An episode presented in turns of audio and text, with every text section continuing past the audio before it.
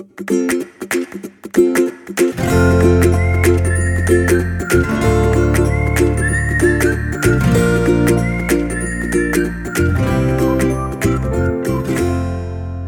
迎收听留学大小事，Linda 的聊天室。今天是 Debbie 的会客室，很高兴邀请到 Stephanie 今天来到我们的会客室，跟我们聊一聊她这一路申请的一个过程。呃，Stephanie 先做一下自我介绍呢。Hello，大家好，我是 Stephanie。然后目前我是刚从香港城市大学毕业，在大学期间我是主修金融，辅修资工。然后今年的九月即将到伦敦大学学院 UCL 就读。MSc in Finance。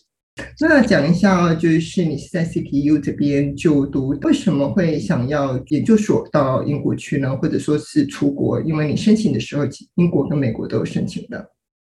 哦，其实我高中的时候跟大部分的人一样，是读一般的公立学校，然后我也是考学测啊、指考。不过因为我当初就是成绩方面考的不是很好，上不了我想去的学校跟科系，然后很幸运的那时候。就是面试完 CTU 有收到 CTU 的 offer，所以我那时候就决定来到香港。所以我那时候来香港的时候，并没有考其他的考试，像是雅思或托福。而我一直以来都就对金融市场非常有兴趣，加上香港又是亚洲的金融中心，所以相对台湾而言，机会比较多，能接触到的人也多更多。同学都来自不同的国家，嗯、我就来这边念书。不过这次的研究所的话，其实。我老实讲，我自己不是特别想读研究所，然后家人希望我可以一次把书读完，所以他们是希望我就是美国跟英国两边都申请，最后看看再决定要去哪里读。那出国念书，那时候你跟我讲是，其实你的同学们哦，呃，出国念书的比例并不是特高，在呃城市大学这边。那所以你出国的想法是完全都是家人这边的意思吗？我觉得应该说，香港跟台湾比较不一样。在香港的话，大部分的人是没有读研究所的，因为他们读大学的比例就已经大概是百分之三十还是十吧，就是他们有了大学很少，嗯、大概就是大家会说前八大或者顶多到十大，不像台湾就是大部分人都可以读到大学，所以他们就没有那种读研究所的风气。就是你今天如果要在香港就业找工作的话，其实。大学的学历已经是非常足够的了，这很像早期了，很古早年代哦的台湾。对 对对，然后那时候大学还不是很多的时候，其实大概只有百分之二十的人可以进得去呃，就是本地的大学。那香港其实也是有这样的一个状况。哦，对了，在这边我们也会提到，就是 Stephanie 是在香港呃念的大学嘛，所以也跟 Stephanie 只会在录有另外一集啊、呃，会特别去谈到他在。呃，CityU 的一些相关的一个学习，那到时候我们再分享多一点。那就像你讲的，本科的学历在本地，哦，在香港本地其实也是算是够用的。那为什么你会确定就是去呃申请英国跟美国的研究所，然后走上这一条路？那在过程当中，因为要申请美国和英国的研究所，就有很多相关考试需要去准备了。那可不可以谈一谈这一路的过程？像呃。刚刚前面提到，就是其实读研究所并不是我自己就是非常想去念，但是念书应该说以念书方面，我其实不是很想继续往上读了。但是以玩的心态来讲，又想要再去出国去看看嘛，嗯、就是 对对，想要多看一点。嗯、所以我当初其实是蛮早就开始准备申请研究所的部分，因为那时候因为疫情的关系，我应该是大二上还是大二下的时候就已经。回到台湾了，嗯，然后我那时候就有听我的朋友说，在申请商学院研究所的时候，GMAT 是个大魔王，所以我大概在大三上学期，就是九月、十月的时候，就已经先去补习，因为那时候就是因为疫情关系，所以刚好留在台湾，可以在台湾补习啦，所以就比较提早开始这样子。但我后来上完课也没有复习，就是先放在那里。我到了大三下学期，大概是。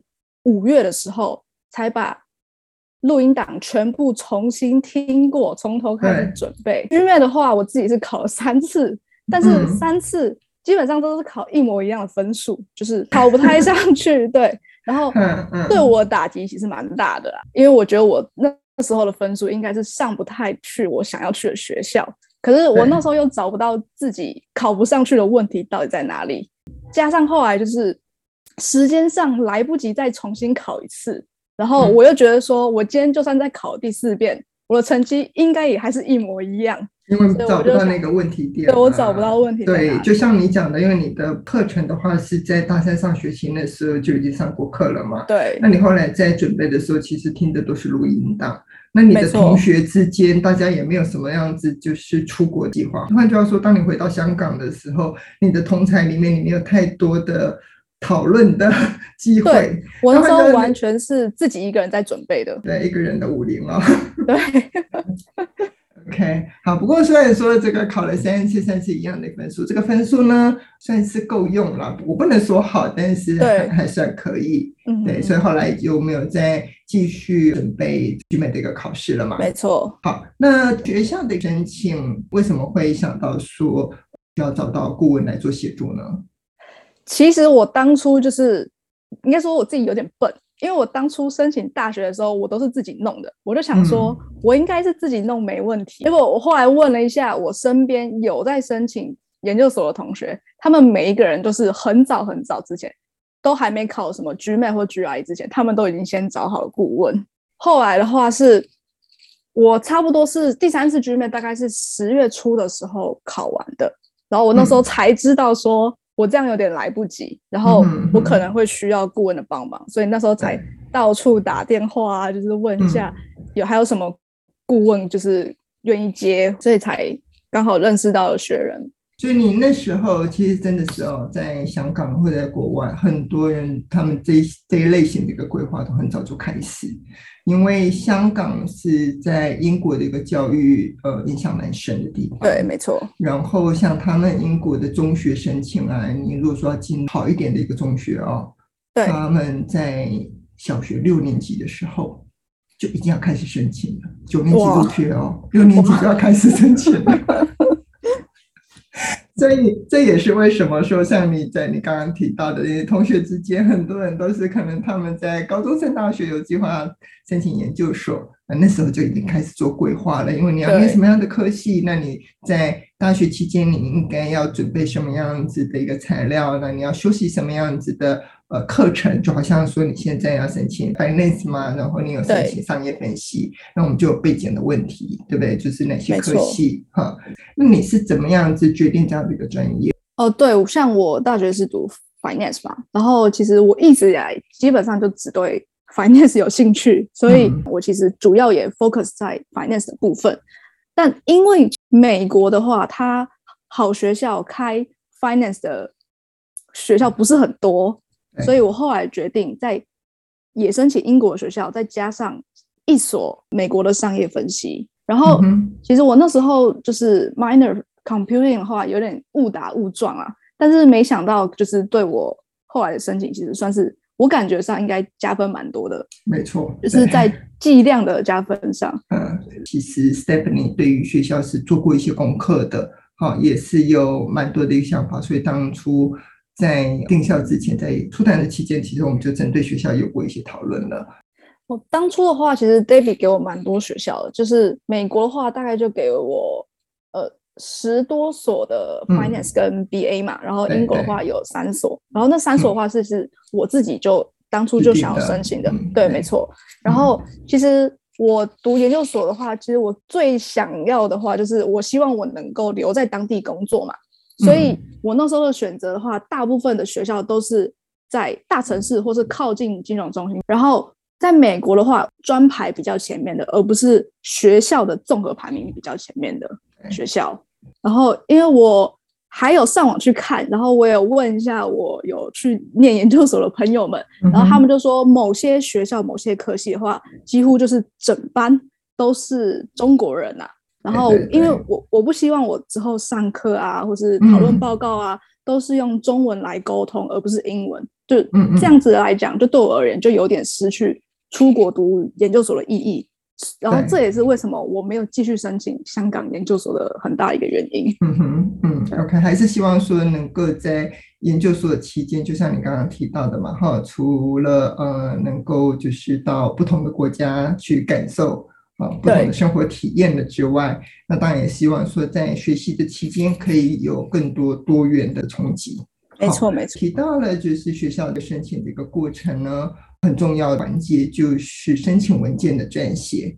那是不是可以谈一下，就是文件的这些撰写的一个过程？然后特别的是说，因为 Stephanie 她申请的是 Finance 还有 Business Analytics 这些专业，在申请过程当中，除了文件撰写之外呢，还很多学校都会需要做这个 Video Essay 或者是 Interview。在这个部分的话，也让你多分享一些，因为很多我们要申请上课的同学啊，就是对于 Video Essay 啦、Interview 都很 panic。啊，非常的紧张，因为我看过你的 video，那我是觉得你的表现还挺好的。那这个部分是不是也分享一下？好，就是那我先从就是、嗯、呃文书，就是 SOP 跟 personal statement 上面开始分享好了。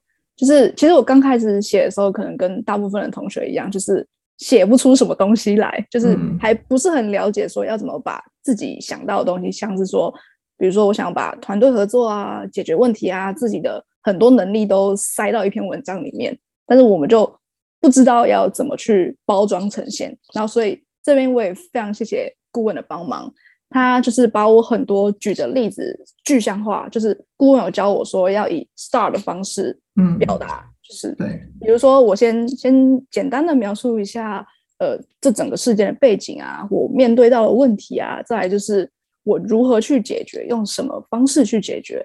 最后，我从这个例子当中，我得到了什么？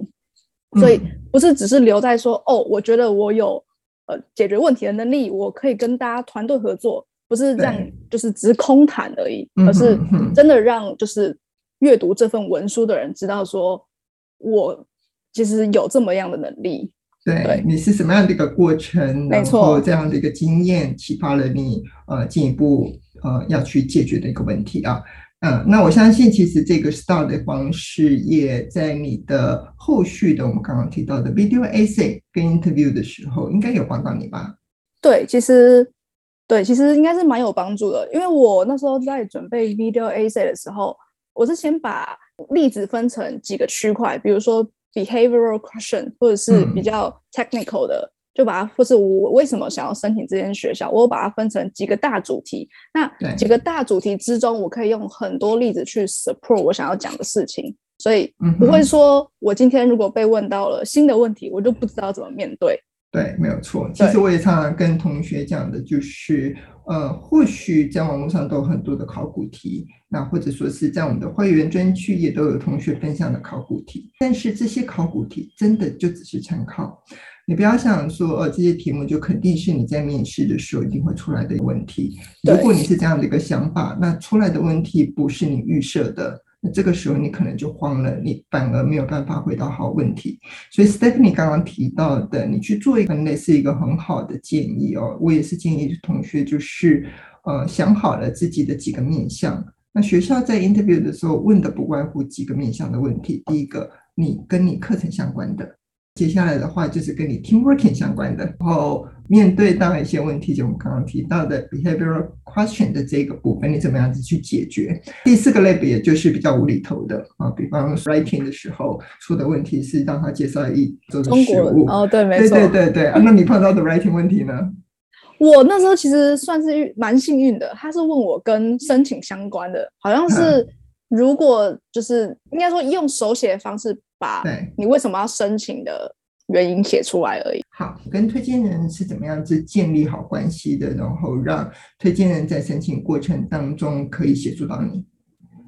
哦，推荐人的话，我第一个找的老师的话，是我那当初那申请的那个学期教我的那个老师。嗯、然后我找那个老师是因为他读的，他也有读我要申请的学校跟科系，所以我才找那个老师。不过那个老师后来就拒绝了我，嗯，因为那时候我还在上那个老师的课嘛，所以如果到时候老师帮我写了推荐信，但如果我那门课只有拿 C 的话，那可能不太好，嗯，所以后来那个老师就拒绝了我。后来就是找了另外两位，就是曾经教过我的老师，然后其实这两位老师人都很好，其中一位还是我们系的 department head，对，然后。就是推荐信的内容完全都是老师自己写的，然后其中一位教授他就是人非常的好，就是有一些我没有做过的事情，就是老师还自己主动说我可以帮你写这个，像是说他就主动帮我写说，呃，我他指导过我做了什么报告，或者我指导过我做了什么商业竞赛之类的，嗯就是是老师自己主动提的，因为他也说就是。这种关系就是互相的嘛。不过这些呃报告跟商业竞赛也实际上你真的是有呃做过的这些商商业竞赛，只是过程当中老师不见得是有指导而已。对对对。嗯，OK。那我们刚刚提到一个很大的重点哦，推荐信的重点在于推荐人跟你的关系，所以这也是为什么你第一位找的老师会拒绝你的原因，因为你跟他是刚开始上课而已嘛。就这个学期的第一门课，在这门课之前，你跟老师没有过其他的互动，所以老师没有办法说，OK，你只上了半个学期的课，那我这个推荐信我就能够看到你这个学生，好，在各个面向的呈现，不管是学习能力、问题的处理能力、态度的一个问题，那这是一个很负责的老师。老师说，是你后来在上了这门这门课之后，你再去问这位老师，或许老师给你的回复会是不一样的。对，有机会。不过我觉得还有一个很大原因，是因为我其实上了两年半的网课，对，所以呢，就是其实我们跟老师的关系都没有非常的紧密，因为我们都是上网课嘛，跟老师的互动没有像以前那么多，所以这方面刚开始其实找推荐人我还蛮担心的。嗯哼哼，不过其实后来就是老师也都还蛮帮忙的。那我相信也是因为就是在虽然说是网络上课哦。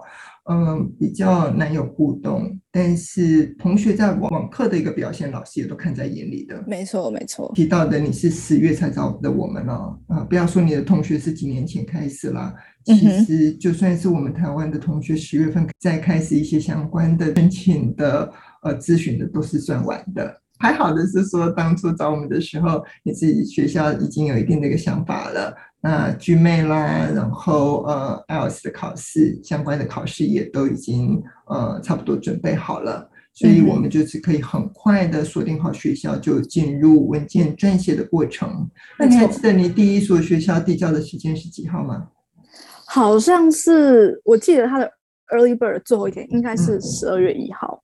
嗯，但是我那时候其实非常的赶，因为我那时候成那所学校的成绩单要。就是直接寄到美国嘛，对。但因为那时候好像可能物流比较慢，因为疫情的元素，所以我其实好像几乎是到 deadline 前一天吧，才我的成绩单才到那所学校。后来的话，应该是我慢慢的申请英国学校，因为英国是 rolling base 嘛，就是先到先审，嗯，所以我就以那时候就是十二月的话，就是以英国为主。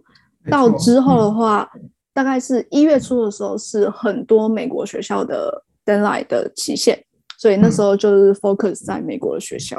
嗯、对，你有些学校其实让初选的是 round two 而不是 round one。对，没错。我有一所学校是很快哦，你的那个 offer 拿到的时间很快，Rochester 递交了之后，完成了 initial view 没多久，offer 就收到了。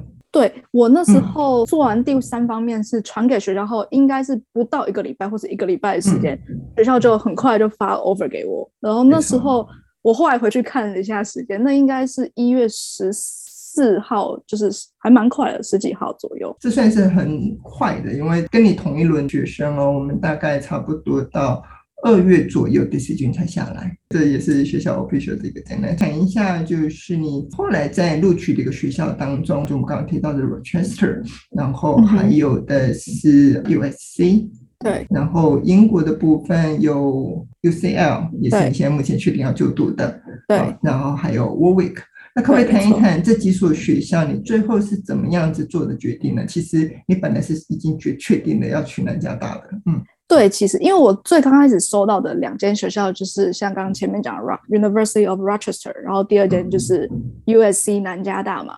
然后因为那时候就是期限的关系，我得先缴一间学校的 deposit。嗯，所以我其实那时候很纠结啦，因为大家都说 Rochester 的 finance 这部分还算蛮好的。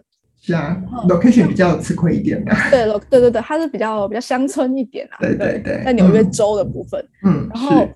而且是很遥远的，嗯，对，就是大概就是我哦，像我刚刚前面提到说，呃，被拒绝的那位教授就是这所学校的教授，嗯、对，对，所以我后来有再去跑去找这位教授聊一下，就是关于这间学校的事情，就业状况啊，跟当地这个 program 的状况，还有他们同才之间，就是因为我很在意，就是可不可以留在当地工作嘛，所以我就问了一下，就是他的同学们留在当地的状况啦。我也有找，就是帮我写推荐信的其中一位教授，因为那个教授基本上都是在加州读研究所啊、硕士、博士，他对加州的状况也比较了解。我的教授到时候是跟我说，我一定要找。现在在学校就读的学生聊一聊，就是因为他们才是最清楚现在状况的人，没有错。所以我那时候是呃，Rochester 的部分，我自己是透过 LinkedIn 找到一位，就是、嗯、也是 CTU 毕业的学姐，然后现在正在 Rochester 就读 Finance 的的 Master Degree。然后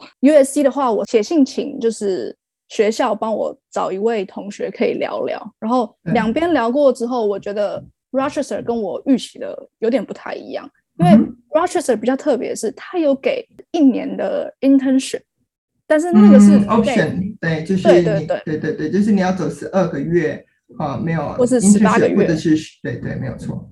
对，然后我那一点对当初的我来讲非常吸引人，因为我觉得如果我今天可以找在当地找到一个 internship，那我要转正职的话，应该就是相对而言比较容易。所以我当初是在这个上面纠结。不过我真的问完。学长姐之后，我发现就是可能跟我想象的有点出入，所以我最后还是决定想要先去 USC 这样子。嗯，这个出入是因为说这个 intern 其实并不是 guarantee 的吧？对，它不是 guarantee，对，没错，嗯、没有错。